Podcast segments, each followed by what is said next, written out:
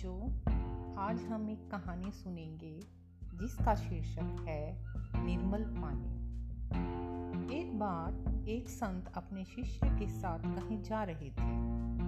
रास्ते में काफ़ी चलने के बाद दोपहर में एक पेड़ के नीचे आराम करने के लिए रुके तो उन्हें प्यास लग गई। उनका शिष्य पास की छोटी सी नदी से पानी लेने चला लेकिन जब वह वहाँ पहुँचा तो देखा कि अभी अभी कुछ पशु नदी से दौड़ कर निकले थे, जिससे नदी का पानी गंदा हो गया था। पशुओं की भागदौड़ से नदी के पानी में कीचड़ और सड़े हुए पत्ते उभर कर ऊपर आ गए थे।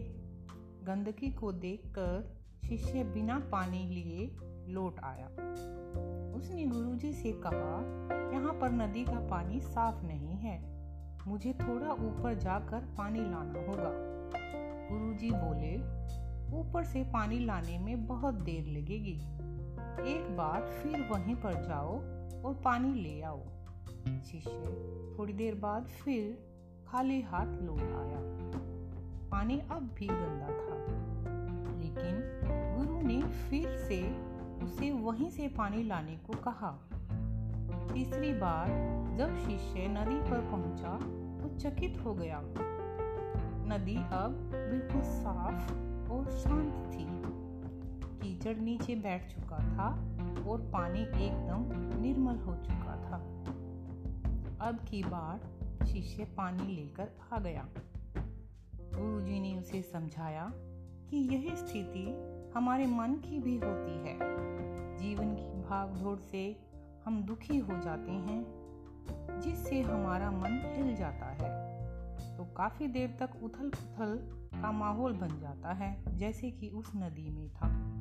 लेकिन यदि शांति और धीरज से काम लिया जाए तो हम अपने मन को प्यार और करुणा से भर सकते हैं, जिससे हम अपनी और दूसरों की भी प्यास बुझा सकते हैं। बच्चों, अभी आपने ये कहानी सुनी। आप कुछ प्रश्नों पर विचार करेंगे। क्या आप कोई काम बहुत अशांत मन से कर सकते हैं? हाँ तो कैसे? नहीं तो कैसे? किसी भी घटना पर तुरंत निर्णय लेते हैं। तो उस निर्णय के ठीक होने की कितनी संभावना है? उसी घटना पर सोच विचार विचार कर निर्णय लेने में क्या अंतर आ जाता है? बच्चों, इन दो प्रश्नों पर आप विचार करेंगे और बताएँगे। धन्यवाद।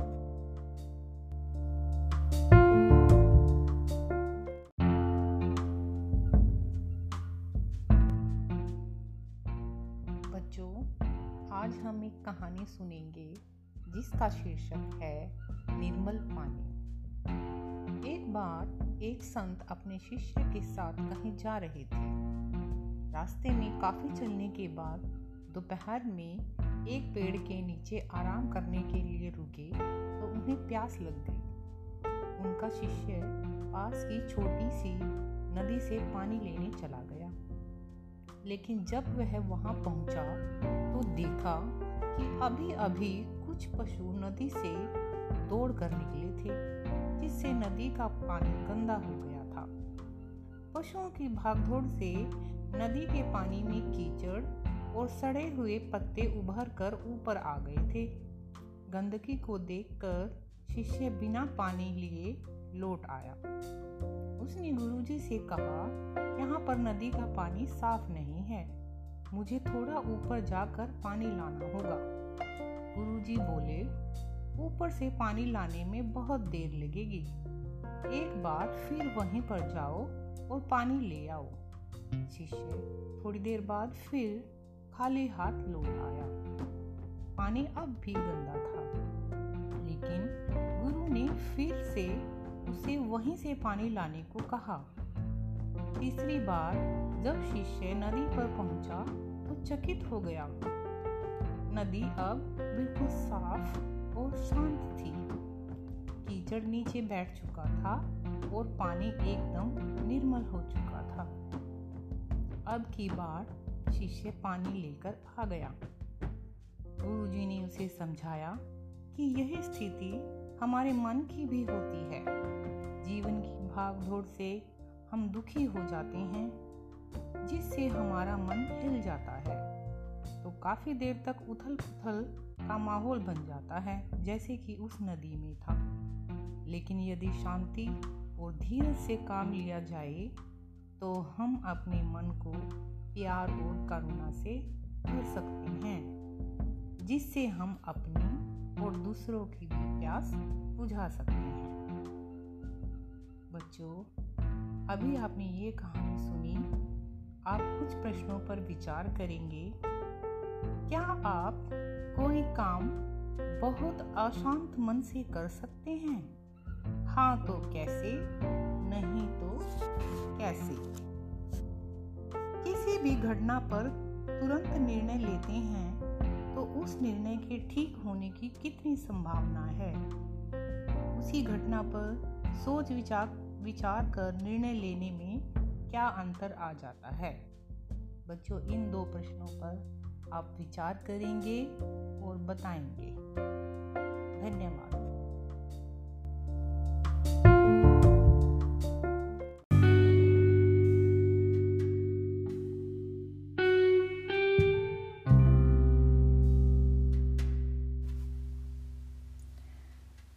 बच्चों, आज एक कहानी सुनते हैं। जिसका शीर्षक है, तीन मजदूर, तीन नज़रिए। कहीं पर एक स्कूल बन रहा था, तीन मजदूर बैठे, पत्थर तोड़ने का काम कर रहे थे। वहाँ से एक राहगीर गुजरा, उसने पहले मजदूर से पूछा, क्या कर रहे हो? वह दुखी मन से बोला, पत्थर तोड़ रहा हूँ। सच में वह मन में ही पत्थर तोड़ रहा था, इसीलिए वह दुखी था। राहगीर दूसरे मजदूर के पास गया। वह दुखी नहीं था, संतुलित था, ना दुखी, ना सुखी। राहगीर ने उससे पूछा, क्या कर रहे हो? उसने कहा, रोजी रोटी कमा रहा हूँ। सच में, वह मजदूर रोजी रोटी कमाने के लिए ही काम कर रहा था।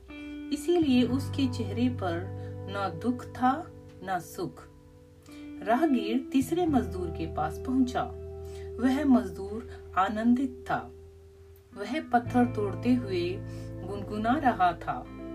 उसने अपना गीत बीच में रोककर कहा, मैं शिक्षा का मंदिर बना रहा हूँ। यहाँ बच्चे पढ़ेंगे। यह कहते हुए उसकी आँखों में चमक थी।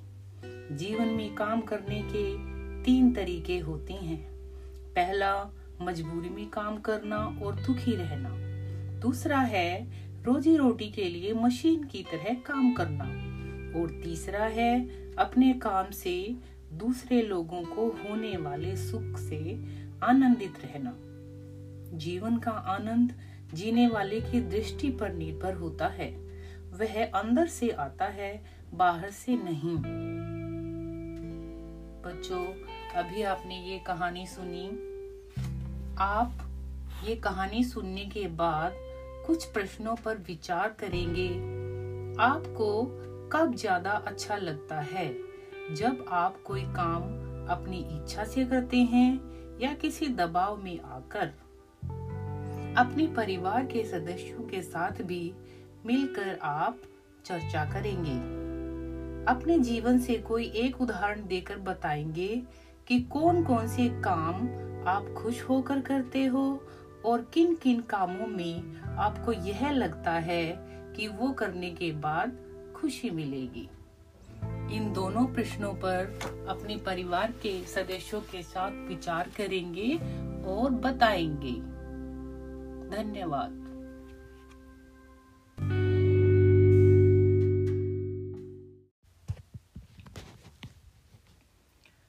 बच्चों आज हम माइंडफुलनेस की एक्टिविटी करेंगे।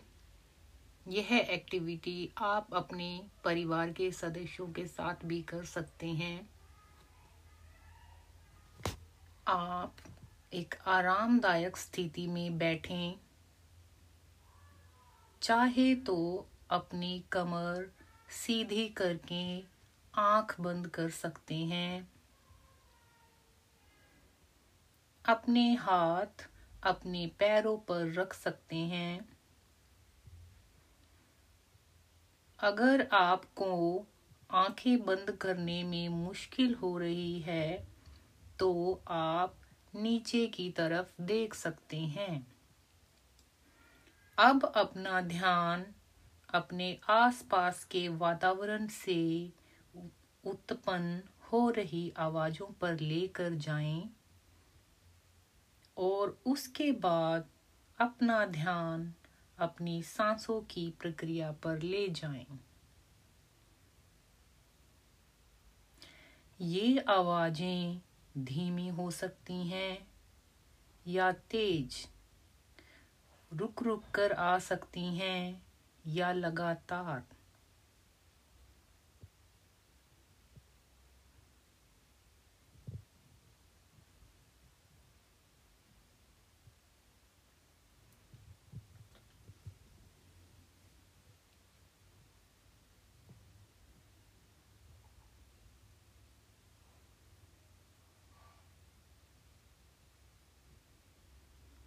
इन आवाज़ों के प्रति सजग हो जाएँ, ध्यान दें कि ये आवाज़ें कहाँ से आ रही हैं।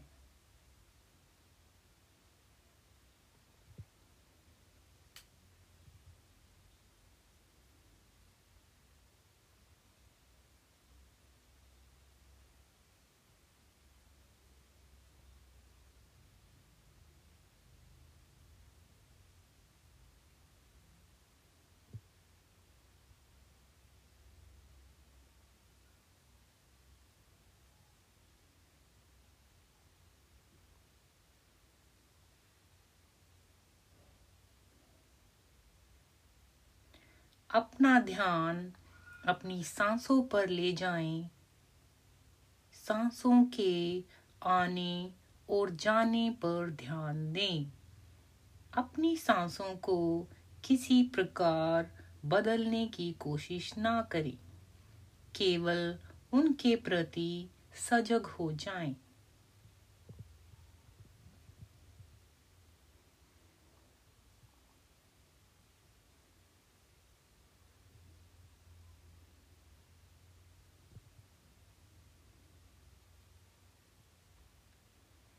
अब आप इस पर ध्यान दें कि सांस कब अंदर आ रही है और कब बाहर जा रही है।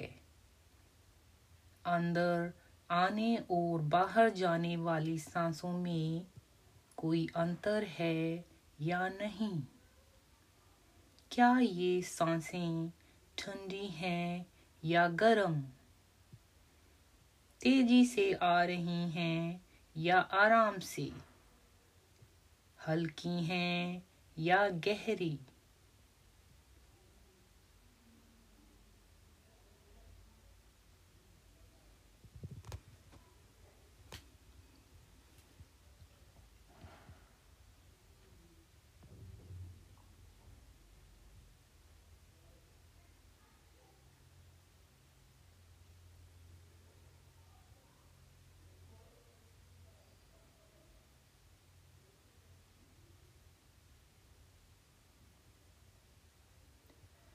अब आप अपना ध्यान अपने बैठने की स्थिति पर ले आए और अपनी आँखें खोल लें। धन्यवाद।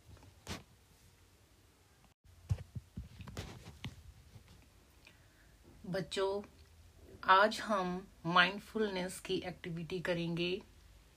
यह एक्टिविटी आप अपने परिवार के सदस्यों के साथ भी कर सकते हैं। आप एक आरामदायक स्थिति में बैठें। चाहे तो अपनी कमर सीधी करके आँख बंद कर सकते हैं। अपने हाथ अपने पैरों पर रख सकते हैं।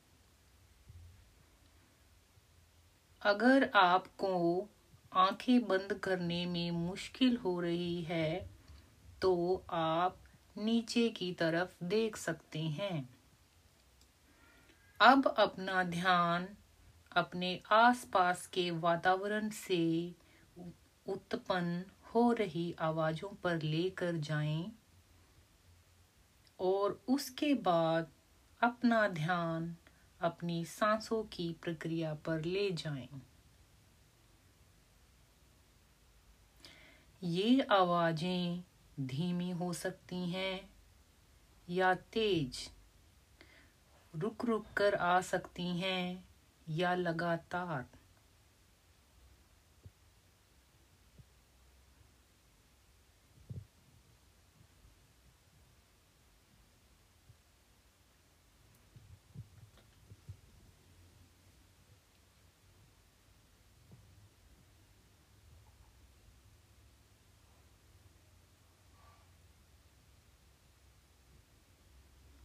इन आवाजों के प्रति सजग हो जाएँ, ध्यान दें कि ये आवाज़ें कहाँ से आ रही हैं।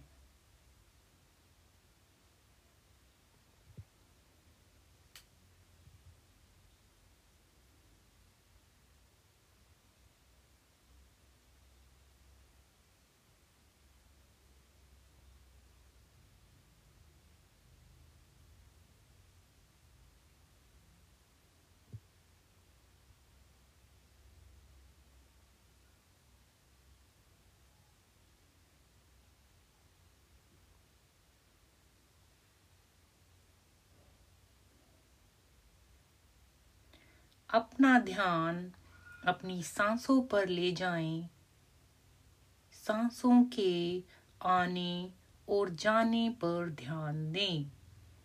अपनी सांसों को किसी प्रकार बदलने की कोशिश ना करें। केवल उनके प्रति सजग हो जाएँ।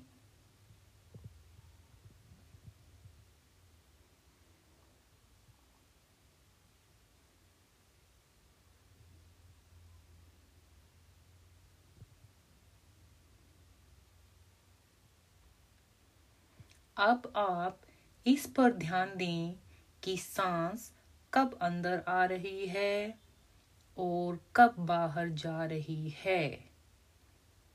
अंदर आने और बाहर जाने वाली सांसों में कोई अंतर है या नहीं? क्या ये साँसें ठंडी हैं या गर्म? तेज़ी से आ रही हैं या आराम से। हल्की हैं या गहरी।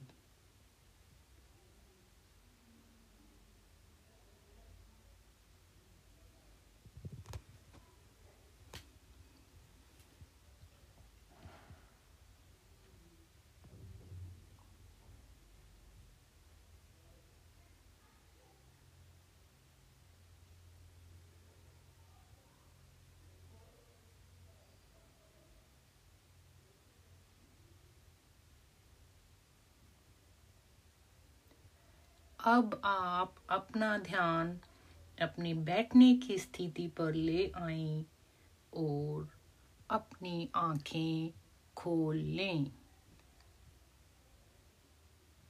धन्यवाद।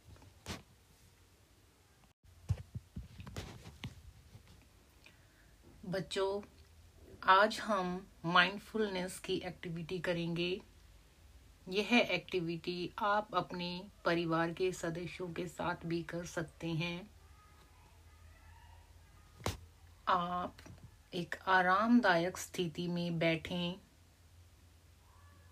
चाहे तो अपनी कमर सीधी करके आँख बंद कर सकते हैं। अपने हाथ अपने पैरों पर रख सकते हैं। अगर आपको आँखें बंद करने में मुश्किल हो रही है तो आप नीचे की तरफ़ देख सकते हैं। अब अपना ध्यान अपने आसपास के वातावरण से उत्पन्न हो रही आवाजों पर लेकर जाएँ और उसके बाद अपना ध्यान अपनी सांसों की प्रक्रिया पर ले जाएँ। ये आवाज़ें धीमी हो सकती हैं या तेज रुक रुक कर आ सकती हैं या लगातार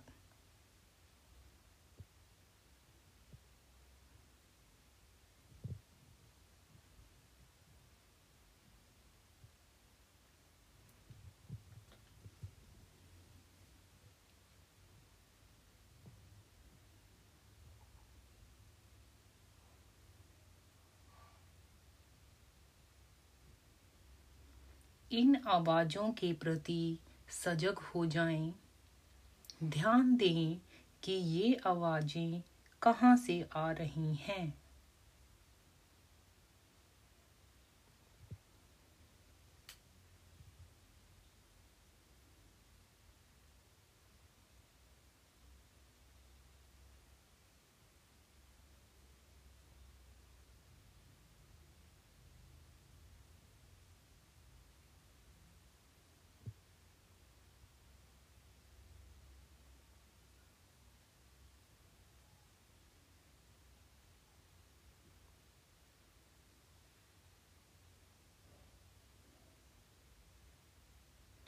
अपना ध्यान अपनी सांसों पर ले जाएँ, सांसों के आने और जाने पर ध्यान दें। अपनी सांसों को किसी प्रकार बदलने की कोशिश ना करें। केवल उनके प्रति सजग हो जाएँ।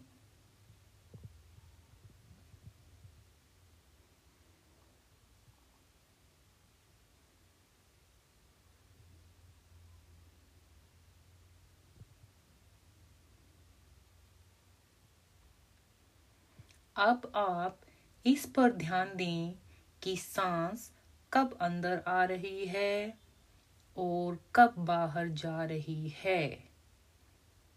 अंदर आने और बाहर जाने वाली सांसों में कोई अंतर है या नहीं? क्या ये साँसें ठंडी हैं या गर्म? तेज़ी से आ रही हैं या आराम से। हल्की हैं या गहरी।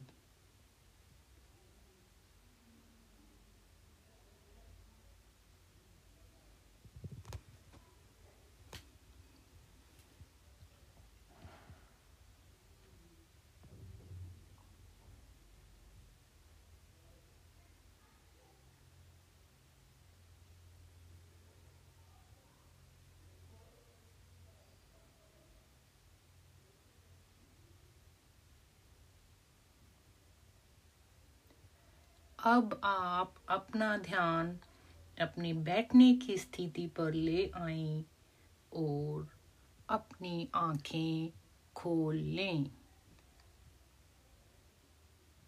धन्यवाद।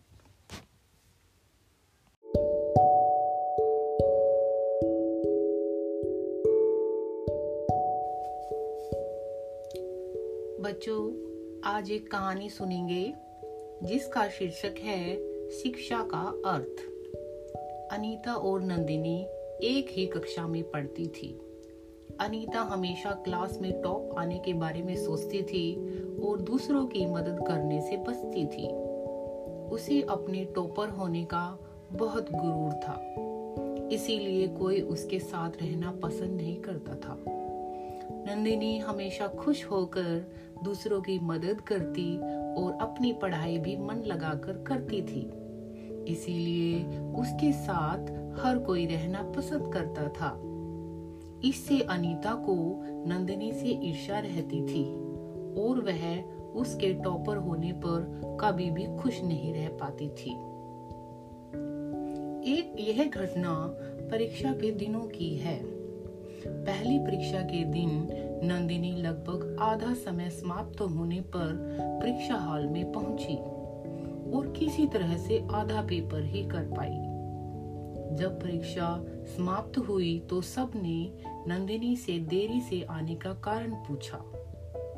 नंदिनी कुछ बोल पाती, इससे पहले अनीता बोल पड़ी, यह आलसी है, इसे परीक्षा के दिन भी समय के महत्व का नहीं पता। नंदिनी बिना कुछ जवाब दिए वहाँ से चली गई। अनीता जब अपने घर पहुँची तो उसे लगा कि घर में कुछ गड़बड़ है। घर में रिश्तेदार थे, माँ भी तनाव में थी। डॉक्टर आए हुए थे। वह दौड़कर अंदर पहुँची तो उसके पिता बिस्तर पर लेटे हुए थे। उसके पिता ने बताया जब मैं सुबह घूमने गया था, मुझे दिल का दौरा पड़ गया और मैं फुटपाथ पर गिर गया। वह तो भला हो तुम्हारी सहपाठी नंदिनी का, जो वहाँ से गुजर रही थी। उसी ने मुझे समय पर अस्पताल ले जाकर मेरी मदद की। जब अनीता को पता चला कि जिस लड़की को वह थोड़ी देर पहले ताने मार कर आई है उसी ने उसके पिता की जान बचाई है तो उसे अपने बर्ताव पर बहुत पछतावा हुआ। वह समझ नहीं पा रही थी कि अब वह नंदिनी से कैसे आँख मिलाएगी। अगले दिन वह स्कूल पहुँची तो नंदिनी के गले लगकर खूब रोई और अपने बर्ताव के लिए माफ़ी मांगी। बच्चों आपने अभी ये कहानी सुनी, आप कुछ प्रश्नों पर विचार करेंगे। क्या आपने भी कभी किसी की मदद के लिए अपना कोई ज़रूरी कार्य छोड़ा है? आपने ऐसा क्यों किया?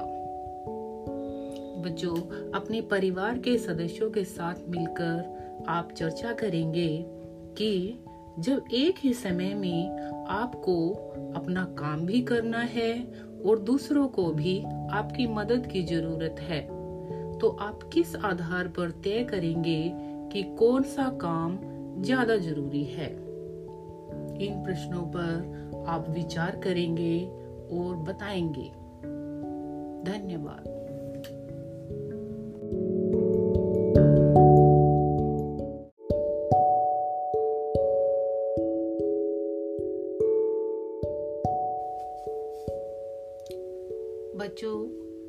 एक कहानी सुनेंगे, जिसका शीर्षक है शिक्षा का अर्थ।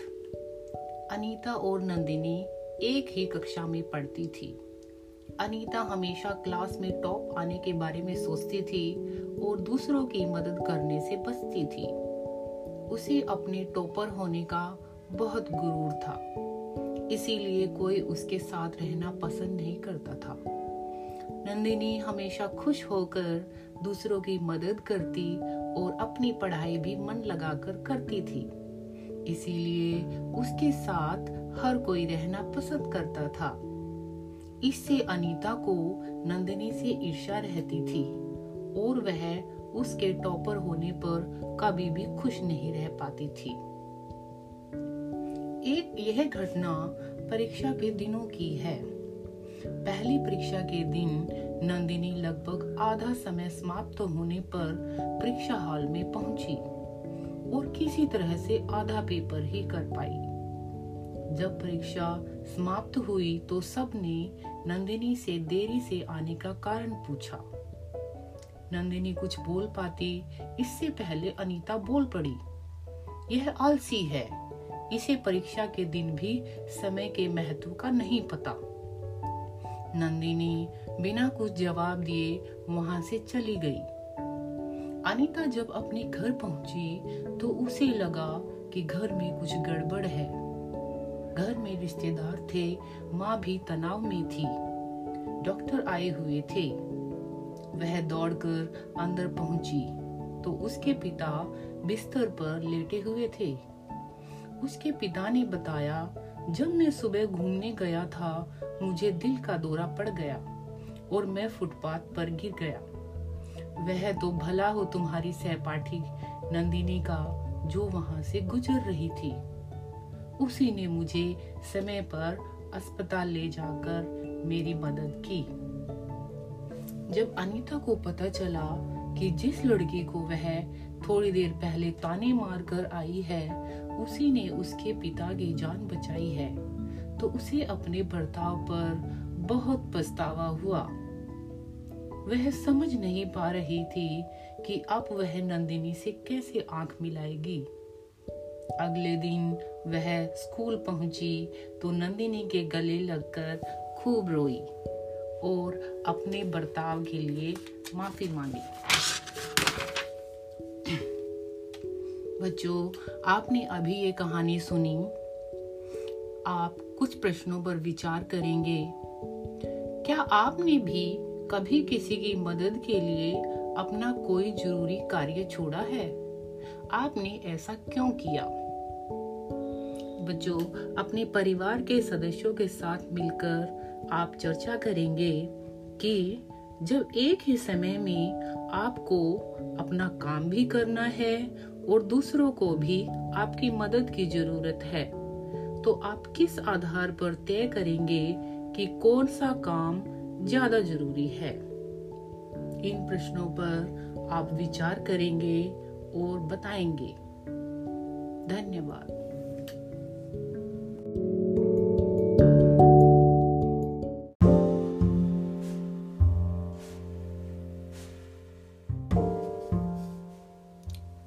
बच्चों, आज एक कहानी सुनेंगे जिसका शीर्षक है शिक्षा का अर्थ। अनीता और नंदिनी एक ही कक्षा में पढ़ती थी। अनीता हमेशा क्लास में टॉप आने के बारे में सोचती थी और दूसरों की मदद करने से बचती थी।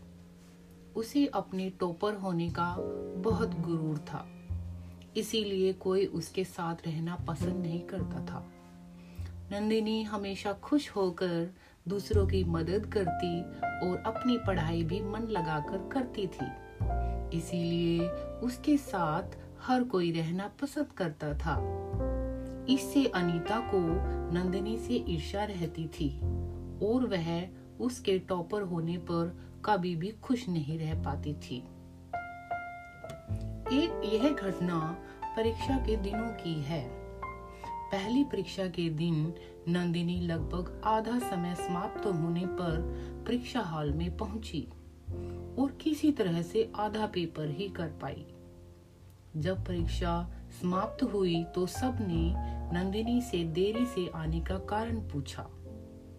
नंदिनी कुछ बोल पाती, इससे पहले अनीता बोल पड़ी, यह आलसी है। इसे परीक्षा के दिन भी समय के महत्व का नहीं पता। नंदिनी बिना कुछ जवाब दिए वहाँ से चली गई। अनीता जब अपने घर पहुँची तो उसे लगा कि घर में कुछ गड़बड़ है। घर में रिश्तेदार थे, माँ भी तनाव में थी। डॉक्टर आए हुए थे। वह दौड़कर अंदर पहुँची तो उसके पिता बिस्तर पर लेटे हुए थे। उसके पिता ने बताया, जब मैं सुबह घूमने गया था, मुझे दिल का दौरा पड़ गया और मैं फुटपाथ पर गिर गया। वह तो भला हो तुम्हारी सहपाठी नंदिनी का, जो वहाँ से गुजर रही थी। उसी ने मुझे समय पर अस्पताल ले जाकर मेरी मदद की। जब अनीता को पता चला कि जिस लड़के को वह थोड़ी देर पहले ताने मार कर आई है, उसी ने उसके पिता की जान बचाई है तो उसे अपने बर्ताव पर बहुत पछतावा हुआ। वह समझ नहीं पा रही थी कि अब वह नंदिनी से कैसे आँख मिलाएगी। अगले दिन वह स्कूल पहुँची तो नंदिनी के गले लगकर खूब रोई और अपने बर्ताव के लिए माफ़ी मांगी। बच्चों, आपने अभी ये कहानी सुनी? आप कुछ प्रश्नों पर विचार करेंगे। क्या आपने भी कभी किसी की मदद के लिए अपना कोई ज़रूरी कार्य छोड़ा है? आपने ऐसा क्यों किया?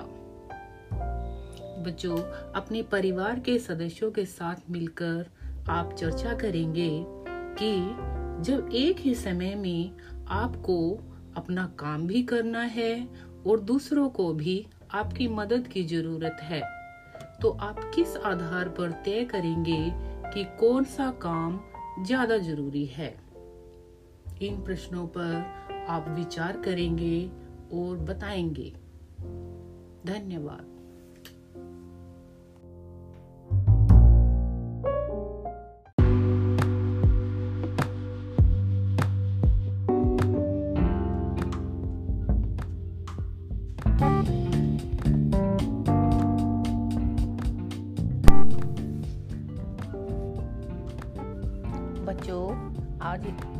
कहानी सुनेंगे, जिसका शीर्षक है शिक्षा का अर्थ। अनीता और नंदिनी एक ही कक्षा में पढ़ती थी। अनीता हमेशा क्लास में टॉप आने के बारे में सोचती थी और दूसरों की मदद करने से बचती थी। उसे अपने टॉपर होने का बहुत गुरूर था, इसीलिए कोई उसके साथ रहना पसंद नहीं करता था। नंदिनी हमेशा खुश होकर दूसरों की मदद करती थी और अपनी पढ़ाई भी मन लगाकर करती थी। इसीलिए उसके साथ हर कोई रहना पसंद करता था। इससे अनीता को नंदिनी से बहुत ईर्षा रहती थी। यह घटना परीक्षा के दिनों की है। पहली परीक्षा के दिन नंदिनी लगभग आधा समय समाप्त होने पर परीक्षा हाल में पहुँची और किसी तरह से आधा पेपर ही कर पाई। जब परीक्षा समाप्त हुई तो सबने नंदिनी से देरी के आने का कारण पूछा। नंदिनी कुछ बोल पाती, इससे पहले ही अनीता बोल पड़ी, यह आलसी है। इसी परीक्षा के दिन भी समय के महत्व का नहीं पता। नंदिनी बिना कुछ जवाब दिए वहाँ से चली गई। अनीता जब अपने घर पहुँची तो उसे लगा कि घर में कुछ गड़बड़ है। घर में रिश्तेदार थे। उसकी माँ भी बहुत तनाव में थी। वह दौड़कर अंदर पहुँची तो उसके पिता बिस्तर पर लेटे हुए थे। उसके पिता ने बताया जब मैं सुबह सुबह घूमने गया था तो मुझे दिल का दौरा पड़ गया था और मैं फुटपाथ पर गिर गया था। वह तो भला हो तुम्हारी सहपाठी नंदिनी का जो वहाँ से गुजर रही थी। उसी ने मुझे समय पर अस्पताल ले जाकर मेरी जान बचाई। जब अनीता को पता चला कि जिस लड़की को वह थोड़ी देर पहले ताने मारकर आई है, उसी ने उसके पिताजी की जान बचाई है तो उसे अपने बर्ताव पर बहुत पछतावा हुआ। वह समझ नहीं पा रही थी कि अब वह नंदिनी से कैसे नज़र मिलाएगी। अगले दिन वह स्कूल पहुँची तो नंदिनी के गले लगकर खूब रोई। और अपने बर्ताव के लिए माफ़ी मांगी। बच्चों, अभी आपने ये कहानी सुनी? इस कहानी के आधार पर आप कुछ प्रश्नों पर सोचेंगे। क्या आपने भी कभी किसी की मदद के लिए अपना कोई ज़रूरी कार्य छोड़ा है? आपने ऐसा क्यों किया? जब एक ही समय में आपको अपना कार्य भी करना है और दूसरे को भी आपकी मदद की ज़रूरत है। तो आप किस आधार पर तय करेंगे कि कौन सा काम ज़्यादा ज़रूरी है? इन प्रश्नों पर आप अपने परिवार के सदस्यों के साथ विचार करेंगे और बताएँगे। धन्यवाद।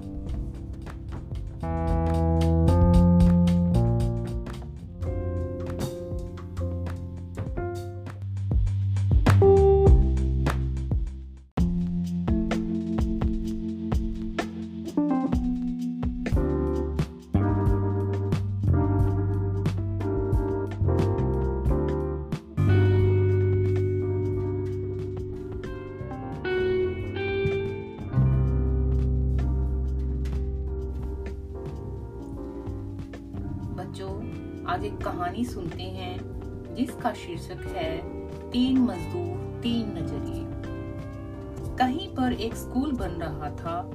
तीन मजदूर बैठे, पत्थर तोड़ने का काम कर रहे थे। वहाँ से एक राहगीर गुजरा। उसने पहले मजदूर से पूछा, क्या कर रहे हो? वह दुखी मन से बोला, पत्थर तोड़ रहा हूँ। सच में वह मन में ही पत्थर तोड़ रहा था, इसलिए वह दुखी था। राहगीर दूसरे मजदूर के पास गया। वह दुखी नहीं था। संतुलित था, ना दुखी, ना सुखी। राहगीर ने उससे पूछा, क्या कर रहे हो? उसने कहा, रोजी रोटी कमा रहा हूँ। सच में, वह मजदूर रोजी रोटी कमाने के लिए ही काम कर रहा था। इसीलिए उसके चेहरे पर न दुख था, न सुख. राहगीर तीसरे मजदूर के पास पहुँचा। वह मजदूर आनंदित था। वह पत्थर तोड़ते हुए गुनगुना रहा था। उसने अपना गीत बीच में रोककर कहा, मैं शिक्षा का मंदिर बना रहा हूँ, यहाँ बच्चे पढ़ेंगे। यह कहते हुए उसकी आँखों में चमक थी। जीवन में काम करने के तीन तरीके होते हैं। पहला, मजबूरी में काम करना और दुखी रहना।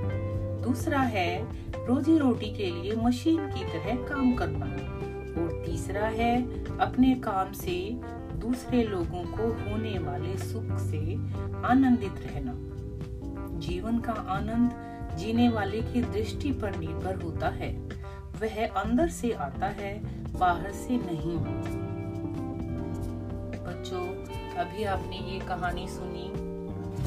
आप ये कहानी सुनने के बाद कुछ प्रश्नों पर विचार करेंगे। आपको कब ज़्यादा अच्छा लगता है? जब आप कोई काम अपनी इच्छा से करते हैं या किसी दबाव में आकर अपने परिवार के सदस्यों के साथ भी मिलकर आप चर्चा करेंगे। अपने जीवन से कोई एक उदाहरण देकर बताएँगे कि कौन कौन से काम आप खुश होकर करते हो और किन किन कामों में आपको यह लगता है कि वो करने के बाद खुशी मिलेगी। इन दोनों प्रश्नों पर अपने परिवार के सदस्यों के साथ विचार करेंगे और बताएँगे। धन्यवाद।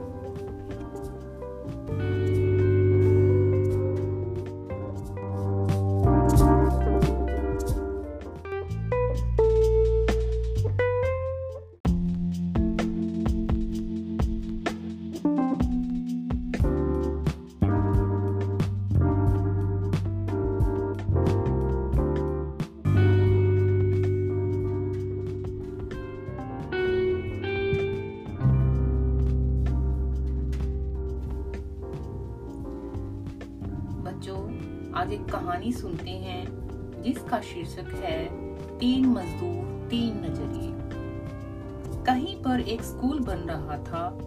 तीन मजदूर बैठे पत्थर तोड़ने का काम कर रहे थे। वहाँ से एक राहगीर गुजरा। उसने पहले मजदूर से पूछा, क्या कर रहे हो? वह दुखी मन से बोला, पत्थर तोड़ रहा हूँ। सच में वह मन में ही पत्थर तोड़ रहा था, इसलिए वह दुखी था। राहगीर दूसरे मजदूर के पास गया। वह दुखी नहीं था, संतुलित था। ना दुखी, ना सुखी। राहगीर ने उससे पूछा, क्या कर रहे हो? उसने कहा, रोजी रोटी कमा रहा हूँ। सच में, वह मजदूर रोजी रोटी कमाने के लिए ही काम कर रहा था। इसीलिए उसके चेहरे पर न दुख था, न सुख. राहगीर तीसरे मजदूर के पास पहुँचा। वह मजदूर आनंदित था। वह पत्थर तोड़ते हुए गुनगुना रहा था। उसने अपना गीत बीच में रोककर कहा, मैं शिक्षा का मंदिर बना रहा हूँ। यहाँ बच्चे पढ़ेंगे। यह कहते हुए उसकी आँखों में चमक थी। जीवन में काम करने के तीन तरीके होते हैं। पहला, मजबूरी में काम करना और दुखी रहना। दूसरा है रोजी रोटी के लिए मशीन की तरह काम करना। और तीसरा है, अपने काम से दूसरे लोगों को होने वाले सुख से आनंदित रहना। जीवन का आनंद जीने वाले की दृष्टि पर निर्भर होता है। वह अंदर से आता है, बाहर से नहीं बच्चों, अभी आपने ये कहानी सुनी। आप ये कहानी सुनने के बाद कुछ प्रश्नों पर विचार करेंगे। आपको कब ज़्यादा अच्छा लगता है? जब आप कोई काम अपनी इच्छा से करते हैं या किसी दबाव में आकर अपने परिवार के सदस्यों के साथ भी मिलकर आप चर्चा करेंगे। अपने जीवन से कोई एक उदाहरण देकर बताएँगे कि कौन कौन से काम आप खुश होकर करते हो और किन किन कामों में आपको यह लगता है कि वो करने के बाद खुशी मिलेगी। इन दोनों प्रश्नों पर अपने परिवार के सदस्यों के साथ विचार करेंगे और बताएँगे। धन्यवाद।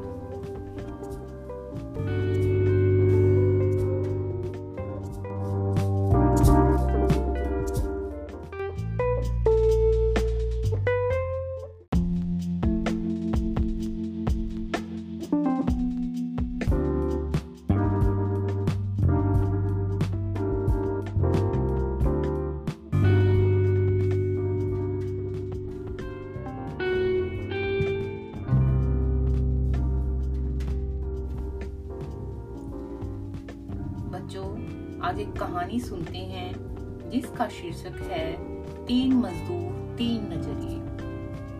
कहीं पर एक स्कूल बन रहा था। तीन मजदूर बैठे, पत्थर तोड़ने का काम कर रहे थे। वहाँ से एक राहगीर गुजरा। उसने पहले मजदूर से पूछा, क्या कर रहे हो? वह दुखी मन से बोला, पत्थर तोड़ रहा हूँ। सच में वह मन में ही पत्थर तोड़ रहा था। इसलिए वह दुखी था। राहगीर दूसरे मजदूर के पास गया। वह दुखी नहीं था, संतुलित था, ना दुखी, ना सुखी। राहगीर ने उससे पूछा, क्या कर रहे हो? उसने कहा, रोजी रोटी कमा रहा हूँ। सच में, वह मजदूर रोजी रोटी कमाने के लिए ही काम कर रहा था। इसीलिए उसके चेहरे पर न दुख था, न सुख। राहगीर तीसरे मजदूर के पास पहुँचा। वह मजदूर आनंदित था। वह पत्थर तोड़ते हुए गुनगुना रहा था। उसने अपना गीत बीच में रोककर कहा, मैं शिक्षा का मंदिर बना रहा हूँ। यहाँ बच्चे पढ़ेंगे। यह कहते हुए उसकी आँखों में चमक थी। जीवन में काम करने के तीन तरीके होते हैं। पहला, मजबूरी में काम करना और दुखी रहना। दूसरा है रोजी रोटी के लिए मशीन की तरह काम करना। और तीसरा है अपने काम से दूसरे लोगों को होने वाले सुख से आनंदित रहना। जीवन का आनंद जीने वाले की दृष्टि पर निर्भर होता है। वह अंदर से आता है, बाहर से नहीं। बच्चों, अभी आपने ये कहानी सुनी। आप ये कहानी सुनने के बाद कुछ प्रश्नों पर विचार करेंगे। आपको कब ज़्यादा अच्छा लगता है? जब आप कोई काम अपनी इच्छा से करते हैं या किसी दबाव में आकर। अपने परिवार के सदस्यों के साथ भी मिलकर आप चर्चा करेंगे। अपने जीवन से कोई एक उदाहरण देकर बताएँगे कि कौन कौन से काम आप खुश होकर करते हो और किन किन कामों में आपको यह लगता है कि वो करने के बाद खुशी मिलेगी। इन दोनों प्रश्नों पर अपने परिवार के सदस्यों के साथ विचार करेंगे और बताएँगे। धन्यवाद।